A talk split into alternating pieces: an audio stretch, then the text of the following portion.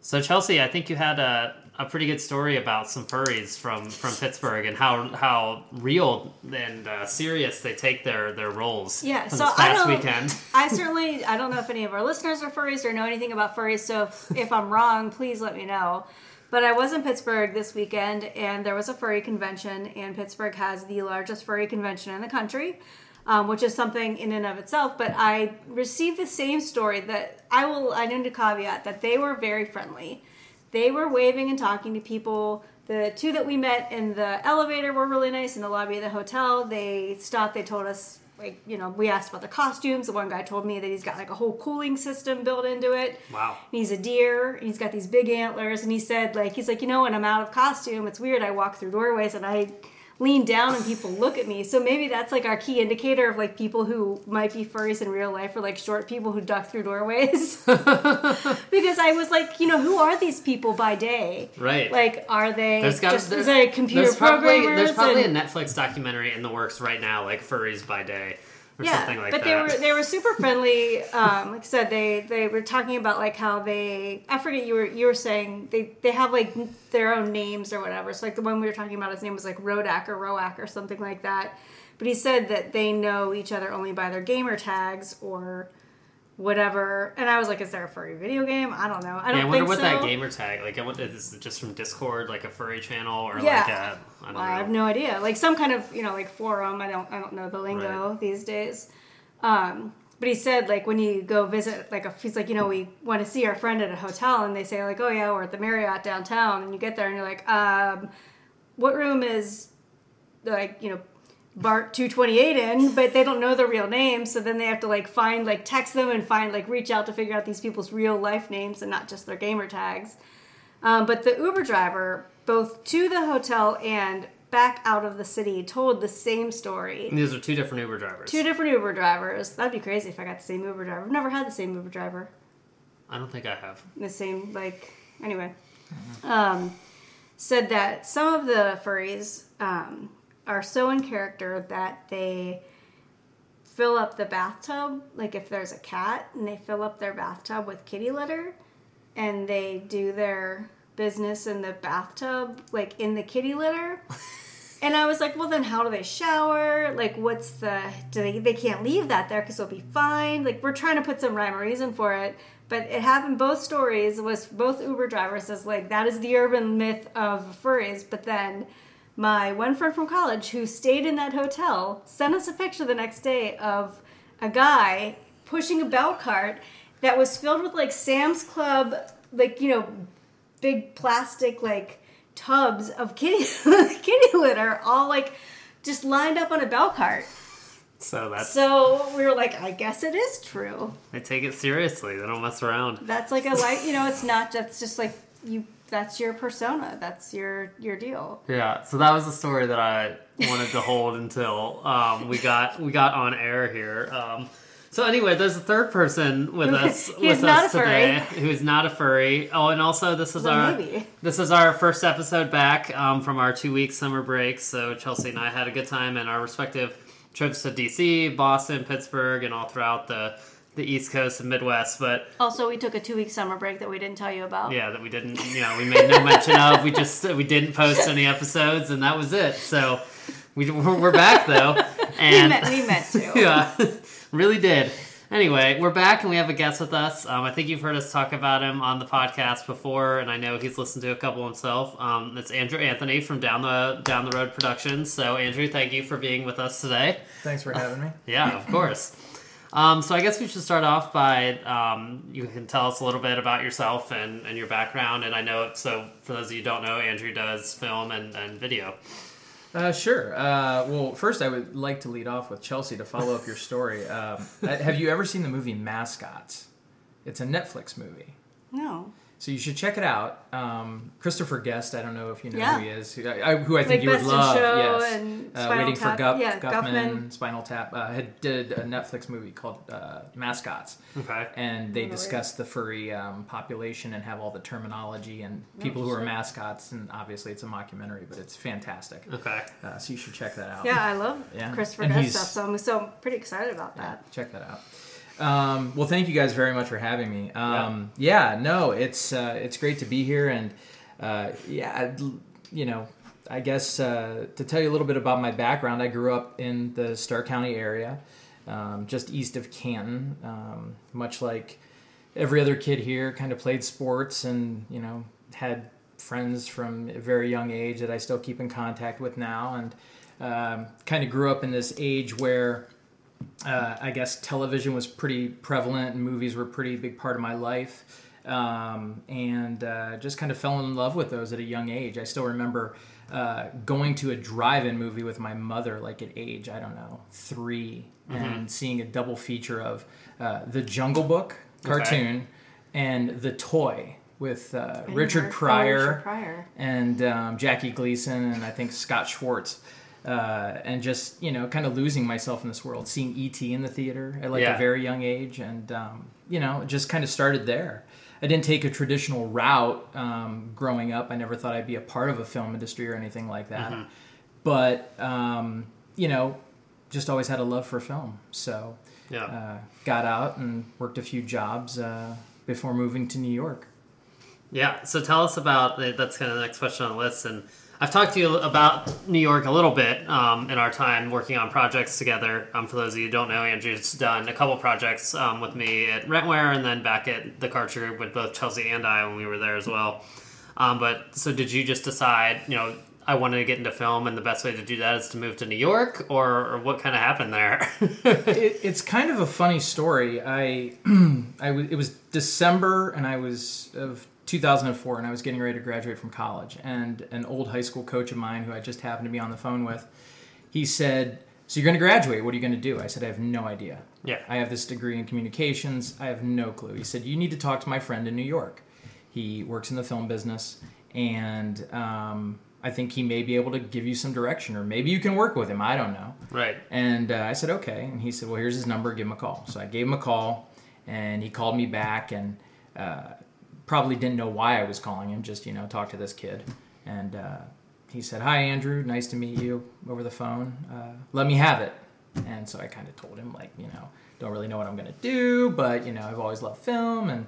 And we had about an hour long conversation just chatting about film and work and being young growing up in Ohio. And I got off the, the phone and still really didn't have a clue. But over the next uh, six years, you know, it kind of like started to seep in. I started working on like my own projects on my own. Uh, I made three like documentaries that took a huge amount of time Yeah. while working a regular job and um, made some like spec commercials and after every single one of these things i would send them to uh, his name is uh, jeff madoff he lives in new york uh, and owns madoff productions i'd send him this work and um, you know sometimes he'd write me back sometimes he wouldn't you Right. know, give me criticism Right. and uh, made trips to New York.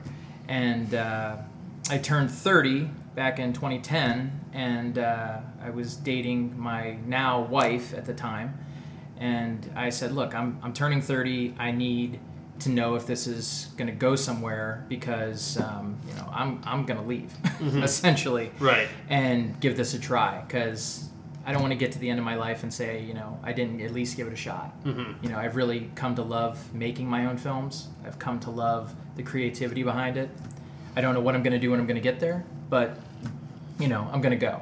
Right. And so uh, she said, okay, and started applying for jobs, Mm-hmm. and um, ended up obtaining a job with Barnes and Noble Corporate.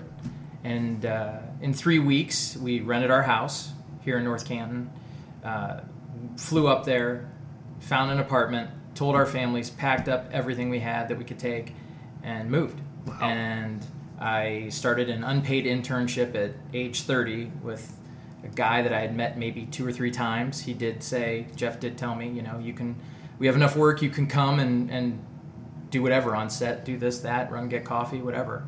Um, you know, but uh, that, that's what we've got right now. So, and that's kind of how it started uh, to get there. So how did you then work your way up? I mean, Well, it, it you know the one thing that Jeff had told me um, prior to getting to New York was, and I think this is good for anybody who is in the business world, is um, people keep people around who are assets to a company, and if you're not an asset, what are you doing there? And so there were times when I got there and there was just nothing to do. um, just because we may have been in between a shoot or there wasn't a lot going on, and I was cleaning out electrical closets, or I was cataloging videos that maybe have been done a year before and really didn't need anything, but just things to like continually like show that I was interested. I tried to like be a sponge and just soak everything up. Um, and so I, after about two months, uh, the on-staff coordinator, um, she had to go away. I think her father was ill. He had like some sort of brain trauma thing in Arizona, and um, I had to fill in for her. And literally was you know two months in, still knowing not much of anything because at the time I was doing a lot of runs. I was you know ordering equipment, packing up equipment, um, learning, doing some editing. And um, he said, "Well, she's got to leave, but we've got the Ralph Lauren fashion show coming up, so I need you to like dub discs. I need you to mail things out. I need you to like coordinate the crew. I need you to do all these things." Oh man, Ralph Lauren fashion show too. I mean, it's not like And I just kind of thought, okay. Um, I will say a lot of what Jeff threw me into, which I think was good for me, uh, was a lot of baptism by fire. Yeah. you'll figure it out. You had to. Yeah. had to. There was no other no other option. So Right. what happened was um, we went through that period and got through it very well. And um, he sat me down just unprompted and said, you know, you are really doing a great job and you proved something to me with this. So we'll hire you on as a full time PA. And I think I was making like three hundred dollars a week. And in New York, that's like homelessness. It was yeah, it was almost paying the rent. Yeah. Um, but I said, okay, it's better than zero. right. So I um, I did that for about five months. What's a PA for anyone who Oh, maybe? sorry, uh, production assistant. So basically, That I was, was me. I didn't. almost doing the exact same thing, but now I was just getting paid. I was Yeah. still packing up gear. I was still lugging gear around. I was still getting coffee. I was still, you know, doing tasks that you know were more laborious. I Yeah, guess. interny almost. Yeah. Yeah. So, um, so I did as I did that as a production assistant, and um, at the time, my my prior job before leaving for New York, I was working for a marketing company in, in North Canton. Uh, at that time, it was right after the crash, and people were not paying their bills on time, and I was doing sales, so I only got paid when the client paid. And at the time that those checks were running out, um, the on-staff coordinator left, and so I ended up um, taking over her position. He brought other people in to interview. Jeff said, you know, I just want to check other things out. And I think he interviewed about 10 people. He said, but in the end, you know this company, you know the procedures, we're going to give you the job. And uh, I thought, okay, that's cool. So then I had an actual salary, uh, moved up into another position there as a production manager. But um, after about two and a half, two and three quarter years, I was finding a lot of our business was with Victoria's Secret and Ralph Lauren, Skyy Vodka, Godiva Chocolates, a lot of lifestyle brands and fashion. Yeah. Um, it wasn't that I wasn't being creative or anything like that, but it was like I wanted a, I wanted a different challenge for Yeah. myself, and so decided to go freelance at that particular point in time. Yeah. So, what are some of the more? I mean, after you made it, so to speak, what are some of the more fun or like proud moments or stories you have from New York working on some of those bigger shoots, whether it was at, at that company or when you went freelance? Yeah, I think it was any time that I could get a little bit more creative or figure out more problems. Um, it would be cool, like some of the tasks at Madoff Productions. It was like we need to figure out a a song that we're going to actually license, not from a stock library house, but like an actual artist. Yeah.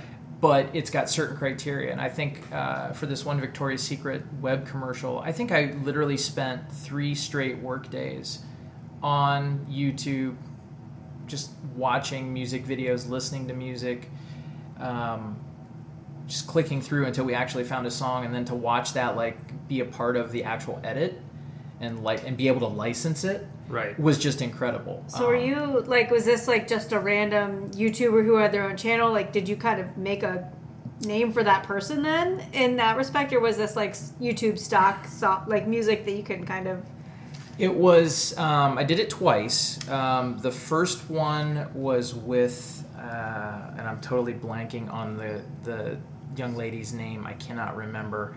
But the second one we did was for the Victoria's Secret credit card, and it was a an artist named Kitty, who probably nobody knows, but it it fit. Um, we tried to use Nina Simone for an edit as well, Mm-hmm. um, but it was like $150,000 to use the track. Oh. So they came back and they were like, you know, we'll give you this much money, and the the rights owners of that song, you know, they still said no.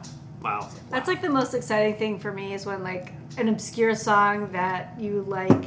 I remember in college there was a band that I liked called Pizzicato Five, and they were Japanese, and there was a commercial for they had, the song was called Baby Love Child, which sounds like a really gross name for a song creepy. now. But there was this perfume called True Love. I don't even remember, maybe Elizabeth Arden. I can't remember like who made the commercial, but like I remember the first time sitting there and watching this commercial, and then like hearing this Pizzicato Five song. I was like, wait a minute, what? This is like random song that I got from my roommate at the time worked at the radio station at the school, so that's like she would just get these obscure CDs because it was the '90s, and so she was like, oh, this one's cool. We should listen. You know, like I liked it, so It's pretty neat. It's pretty neat to hear like a song you hear like in a store or something like Mhm. that, and then kind of like, oh, what is that? Now you have Shazam, so you can like figure Yeah. out what it is. It actually wasn't Kitty. It was Kitten was the name of the artist, um, and it was neat because the song almost sounded like it was made for a credit card. It was talking about like a lifestyle and things like that. Hmm. And Victoria's Secret came back and said, "Where did you get this?" Yeah. You know, ha- not having known I spent three days looking for this particular song. Blood, sweat, and Yeah, tears. literally, like my eyes are bleeding at this point um, from listening to not good music for so long. But, Right. Um, you know, things like that. Uh, you know, working with really great talent was always cool. Um, I got a chance to work with, and again, it's you know, anytime you make something that's in business or art, it's it's always a collaborative. So Mhm. to work with people like Darius Khondji, who shot Seven, um, to work with him multiple times with Victoria's Secret as well as for Calvin Klein, to watch somebody like that work and be a part of that is really cool. Mhm. Um, it's way cooler than working with Michael Bay, um, just because of the type of person Right. that each of them are. Okay. Um, you know, working with uh, The Lonely Island and Saturday Night Live, Mhm. um, working on Saturday Night Live, you know, it's iconic. right. yeah. And being in those offices where they've probably not changed out much of the furniture and Right. redecorated, and to see the pictures on the wall, um, you know, to meet the Lonely Island and realize that they're pretty cool guys. Like they're Yeah. just like regular people. You know, Right. They turn it on for the camera. Right. Um, I get that vibe from Andy Samberg. I think that he's like relatively normal dude. Yeah. Like cool. You can be friends with them outside of it. yeah, like he was very, very chill. Um, you know, uh, Fred Armisen was really cool. Really? Yeah. I was- He seems weird. Seems a little like off center, but was very, very lovely, nice Yeah. guy. Um, but, but you know, things like that were always really great. Um, you know, working with great talent is always really a lot of fun. Um, Yeah. It's better than the the alternative, which Yeah. is working with really difficult people right. and having crisis happen, uh, which seems to happen a lot. Yeah, oh, I'm, I'm sure. So I, that kind of leads me. I don't know if that was on this list or not, but Kyle from the Karcher Group asked us a question, and I, like I said, I can't. I'm trying to skim this list, and I don't know if it's on there or not. So this might be an improv. But he's like, ask him what it's like working with people who are difficult and don't want to be on film, and like you know, especially now when you're shooting like these little shoots for like Rentware or something, and you know you have somebody who's just not good in an interview, or like, so what's that like versus like working with Andy Samberg? yeah, I mean, again, they're they're paid actors, so they they understand it. To Right, Watch, to yeah. watch Andy Samberg do a music video and nail it and do it two times. Yeah. You know, like it's. I mean, like that's that's why he's gets why paid he's the big to do that. yeah. Um, you Versus know, like the time when you weren't there, that wasn't with you. It was I think it was I forget who it was, but the Karcher Group we were doing that shoot for Kames, and we I felt so bad for this poor guy, and he's like you know just a sales guy in the motocross department, and like I mean he must have repeated the the three sentences. It it was so. At at one point, we were just like, I, "This is it. I don't think we're going to be able to do anything with this." Like, we're just. It was just random pictures of, compl- you know, slung together. Didn't that guy keep calling kids youths? uh, he said so. There was just so The many. I can't even yeah. remember how many so bad bizarre. things. That, like it was just everything about it was. it's tough. It was like anything that that could have gone wrong. It was like he was so close, and then at like the very end, he would like just as like that last sentence, and I'm like, it's three sentences, and we wrote them for you. you just have to say them. You know, it's. Um, I guess again, working with with really great talent is is cool. It's better when they're friendly, though. I'd almost rather work with somebody, and you see that a lot more in the work in Ohio. Is that you know they're really trying Yeah. Um, you know, they may not be good at the interview, but they're trying to do it. And I think we've both been on set together and seen that experience. Um, rather than somebody that's really difficult. Um, you know, he's never going to hear this probably. It'd be great if he did. But like, you know, I worked with James Spader on uh, like an NBC promo thing. And Yeah. he like didn't even want to be in the shot with his castmate, and he like wouldn't come out of the green room that he was in. Just Was he the one that was in the office first season? I don't think I know who James Spader is. he was in the he's on the blacklist. Yeah, it's he was in the office for a season after Michael left. He was like the manager. He was uh, Steff in Pretty in Pink, I don't remember seeing like from years ago. with Uh, Andy we'll, I'll show you a picture Yeah, of him I'll, I'll look him up. You'll, you'll I don't know anyone. You'll so recognize I'm, him. I'm terrible. But but like that was tough. Or like Yeah. I said, you know, just working with really difficult talent. Yeah. Um, well, that's If, not Ja- if James, somebody if James Spader to be in- this podcast, we'll be we're A-okay, yeah, that's so great. that's- yeah. I- you know, We're gonna- I'll cross that bridge when we get to gonna, that. when Connor's gonna tag James Yeah. Spader in the, in the post about it. yeah. Um, but yeah, I think you know, working with talent, the the biggest thing you can do, and I think it's whether it's a crew member or a uh, you know a person behind, in front of the camera, is just to make them feel comfortable. You know, again, working with Victoria's Secret, if if you know a model is is new and young, especially. Uh, that can be a very intimidating situation, and you always need to be professional in those situations. Things can, um, you know, happen on set, or they may have to do a quick change. It's just being respectful of those situations, and and just making everybody feel comfortable. And I think that's just good business in general too. Yeah. Is, is making your clients feel comfortable, and making the people that are working with you and the people you're working with comfortable. Yeah, no, I think that that makes a lot of sense. So I, you're in New York, Yeah. and now you're in Ohio. How, how'd that happen? How'd we, yeah, you're back. So yeah. Walk uh, us back here. yeah so um, it came to about the the six year mark and i i found like um, some there were we are just running into a lot of situations where like rates were being cut a little bit as a freelancer as well as um, days were getting shortened and i felt like the stress level was just going through the roof because you're still expected to do that same job but with less resources Right. um, my wife, her office had moved from uh, Union Square to Times Square. So imagine going to work and Oh, driving boy. through Times Square, and again, you're taking the subway, but you're you feel like you're ruining a family photo every time you come out of the subway going to work. Yeah. Like ah, and you know people are like, so um, Yeah, working in Times Square would be hell. The place is Yeah. like my. I love New York, but I hate Times Square, which I think is you know most Exactly. people's how they feel. the, locals definitely do not like it very much. No. You know, you like those off the beaten places Right. to go. Um, and we were tired. You know, we were tired. Uh, my mother at the time, um, unfortunately, uh, I lost her this year. She passed away, but at the time she was was very ill, and I thought it was time to be back closer to her a little bit.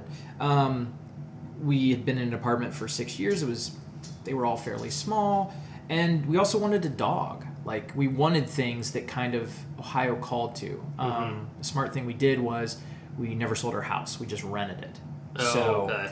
uh, it was kind of an easy transition back. Um, and it was never like a question: Do I want to give this up? Uh, at this point in time, video is such a big thing everywhere Right. for companies, for people, um, that I thought, well, this this can be a go. So uh, let's just, you know, when the lease is up, we'll we'll move back, and um, that's kind of what we did. Nice. So then is that when you started down the road? Was that when you moved back to Ohio, or is that when you were still in New York? I started down the road in New York.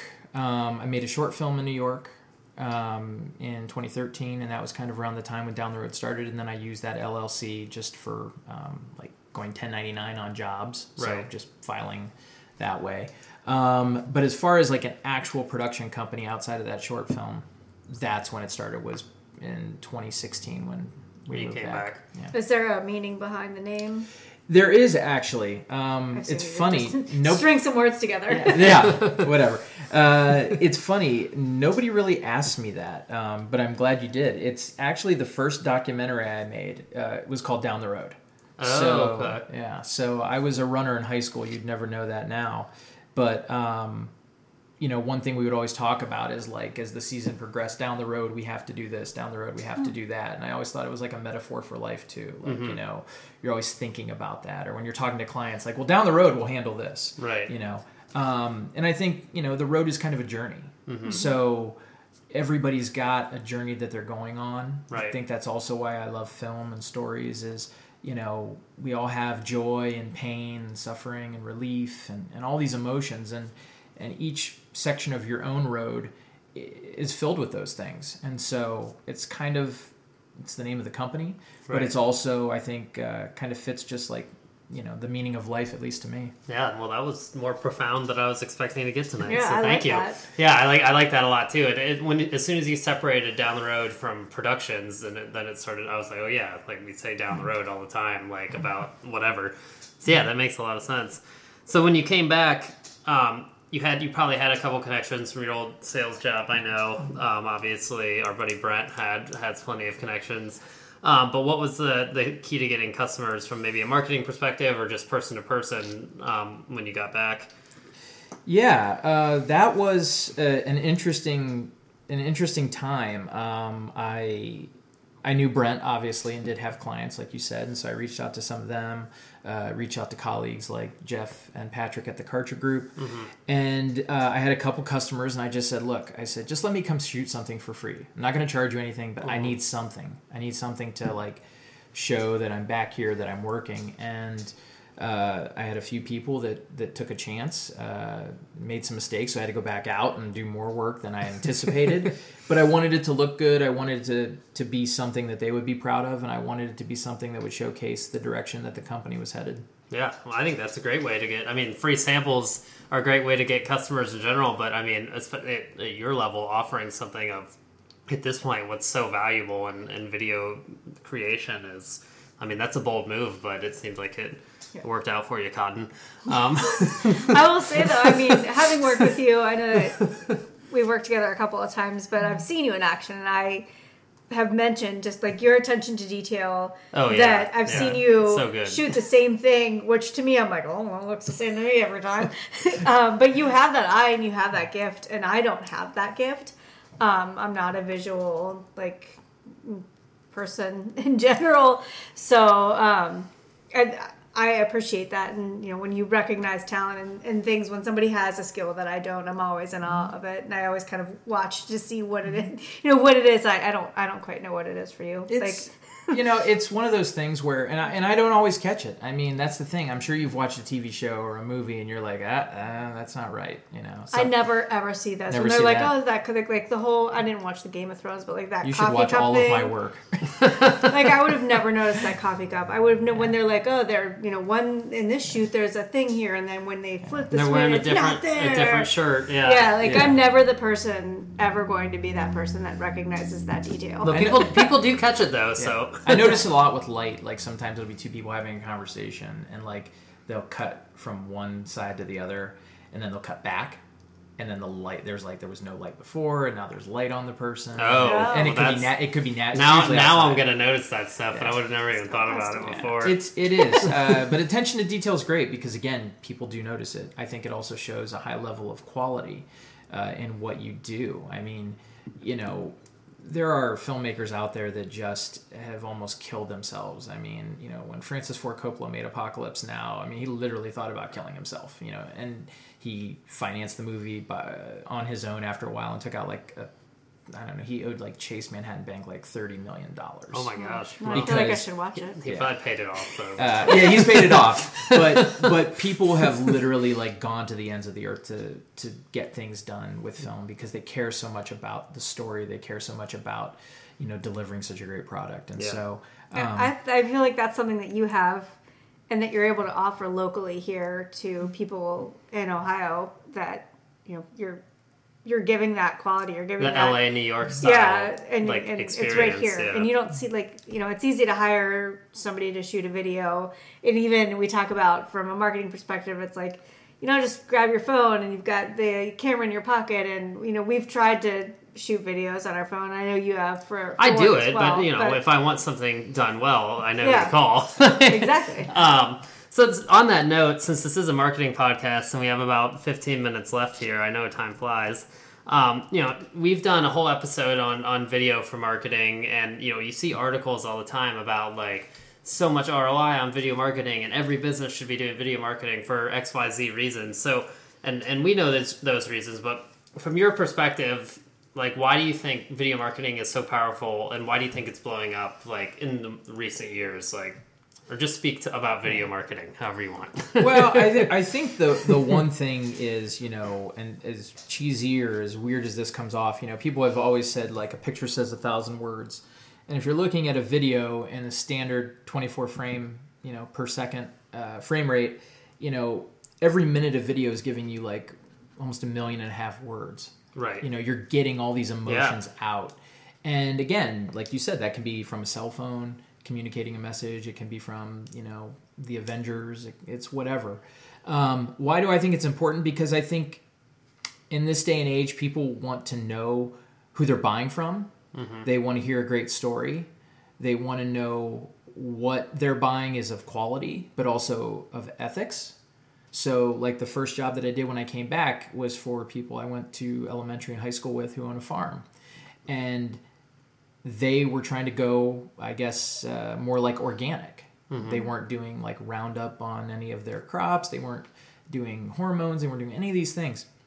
And that was a great story. And I wanted to promote that because I think they're trying to do things the right way.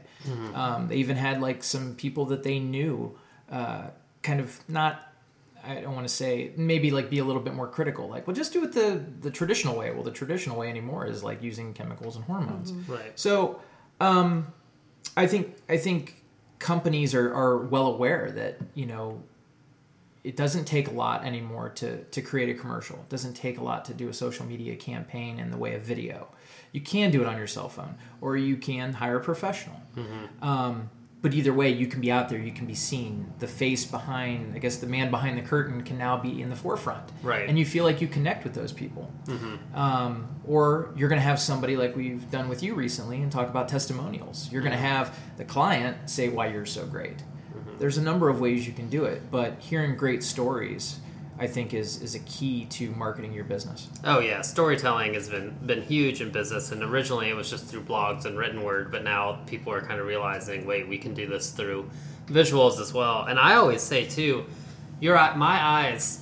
If I'm at a restaurant, for instance, and there's something, there's a TV here in the corner. It has nothing on it that I care about. Like, it, you know, it's it's a they're just showing Sports Center or something. It's not even like a game or something. I'll find myself just like staring off at the TV because all of our generations um, kind of grew up watching TV all the time. Like, you know, you came home from school, you turn on the TV, you watch movies and stuff like that.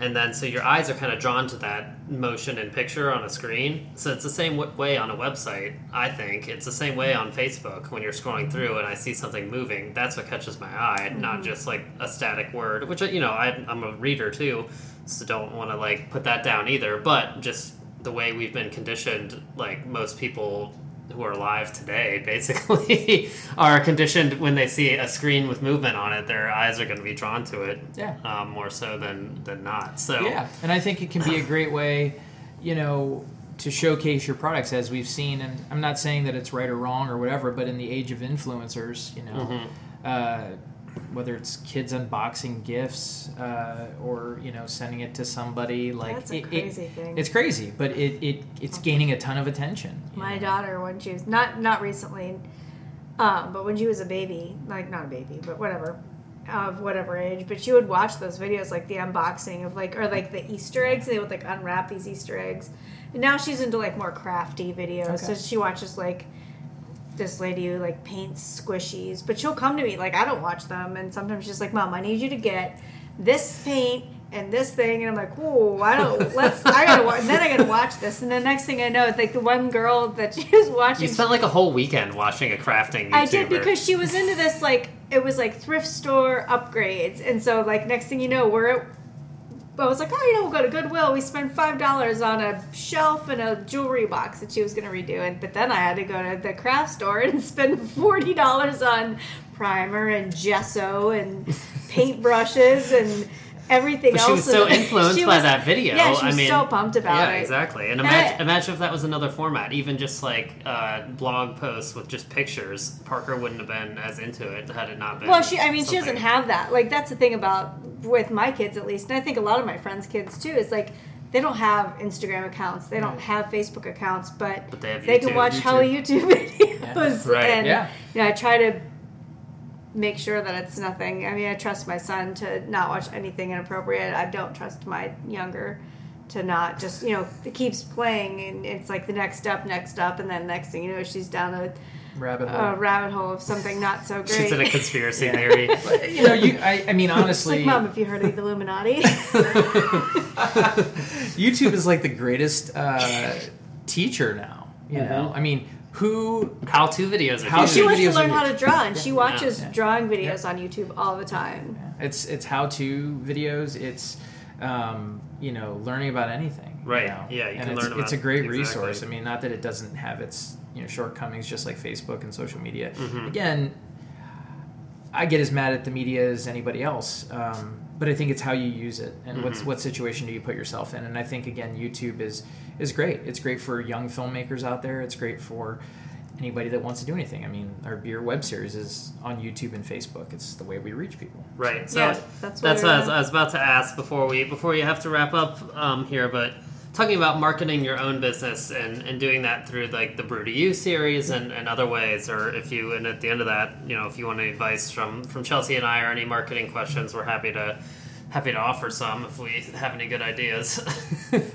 Yeah, I mean, I'm always open. I think that's the one thing about my business. You know, I've been very lucky in that I've um, I've gotten a lot of referrals from people. I've had people reach out. I've made connections, and, and sometimes the most unlikely people will reach out, or it's somebody who knew somebody. But um, yeah, I mean, that's the one thing I, I I spend so much time with other people's business. It's like, how do you market your own? right. So, yeah.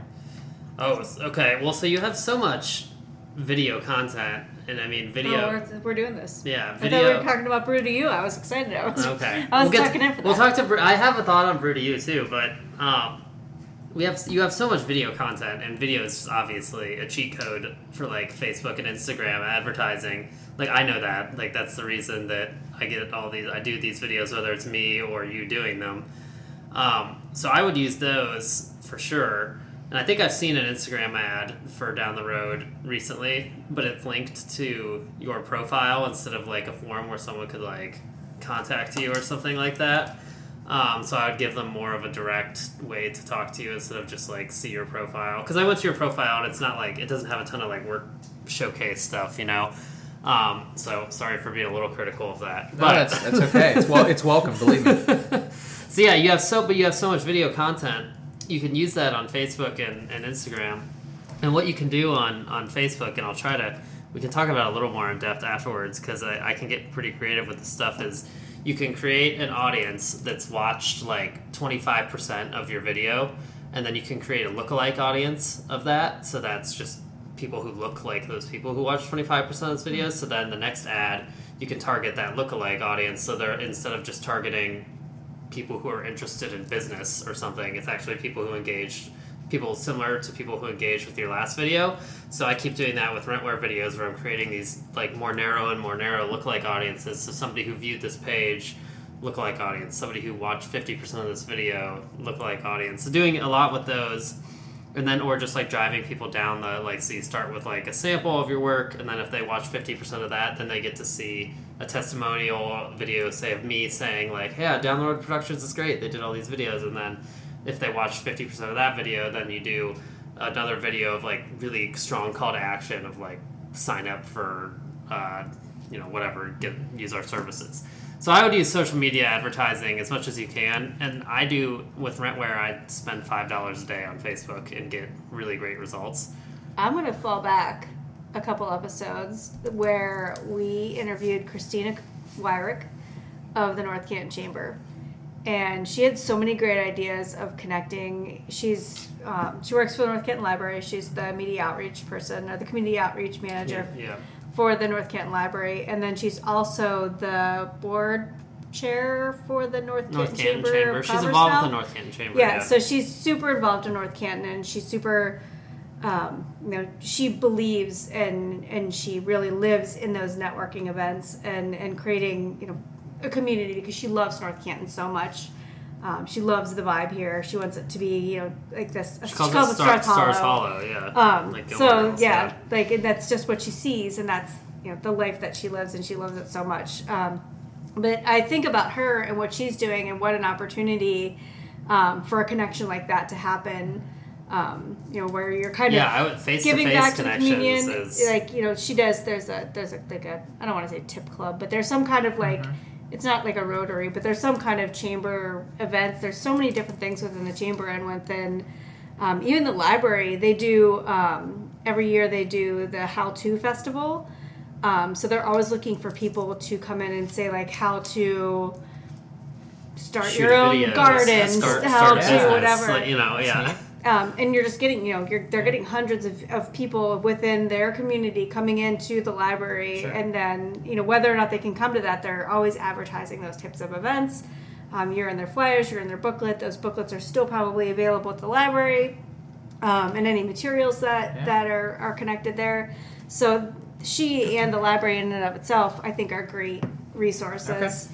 Um, That's then cool. both the chamber and and it's funny because I think about you know TKG and you know we both kind of got our Connor and I both got our start there, uh, not our start, but you know, I got my start. You got your You- start there. Yeah.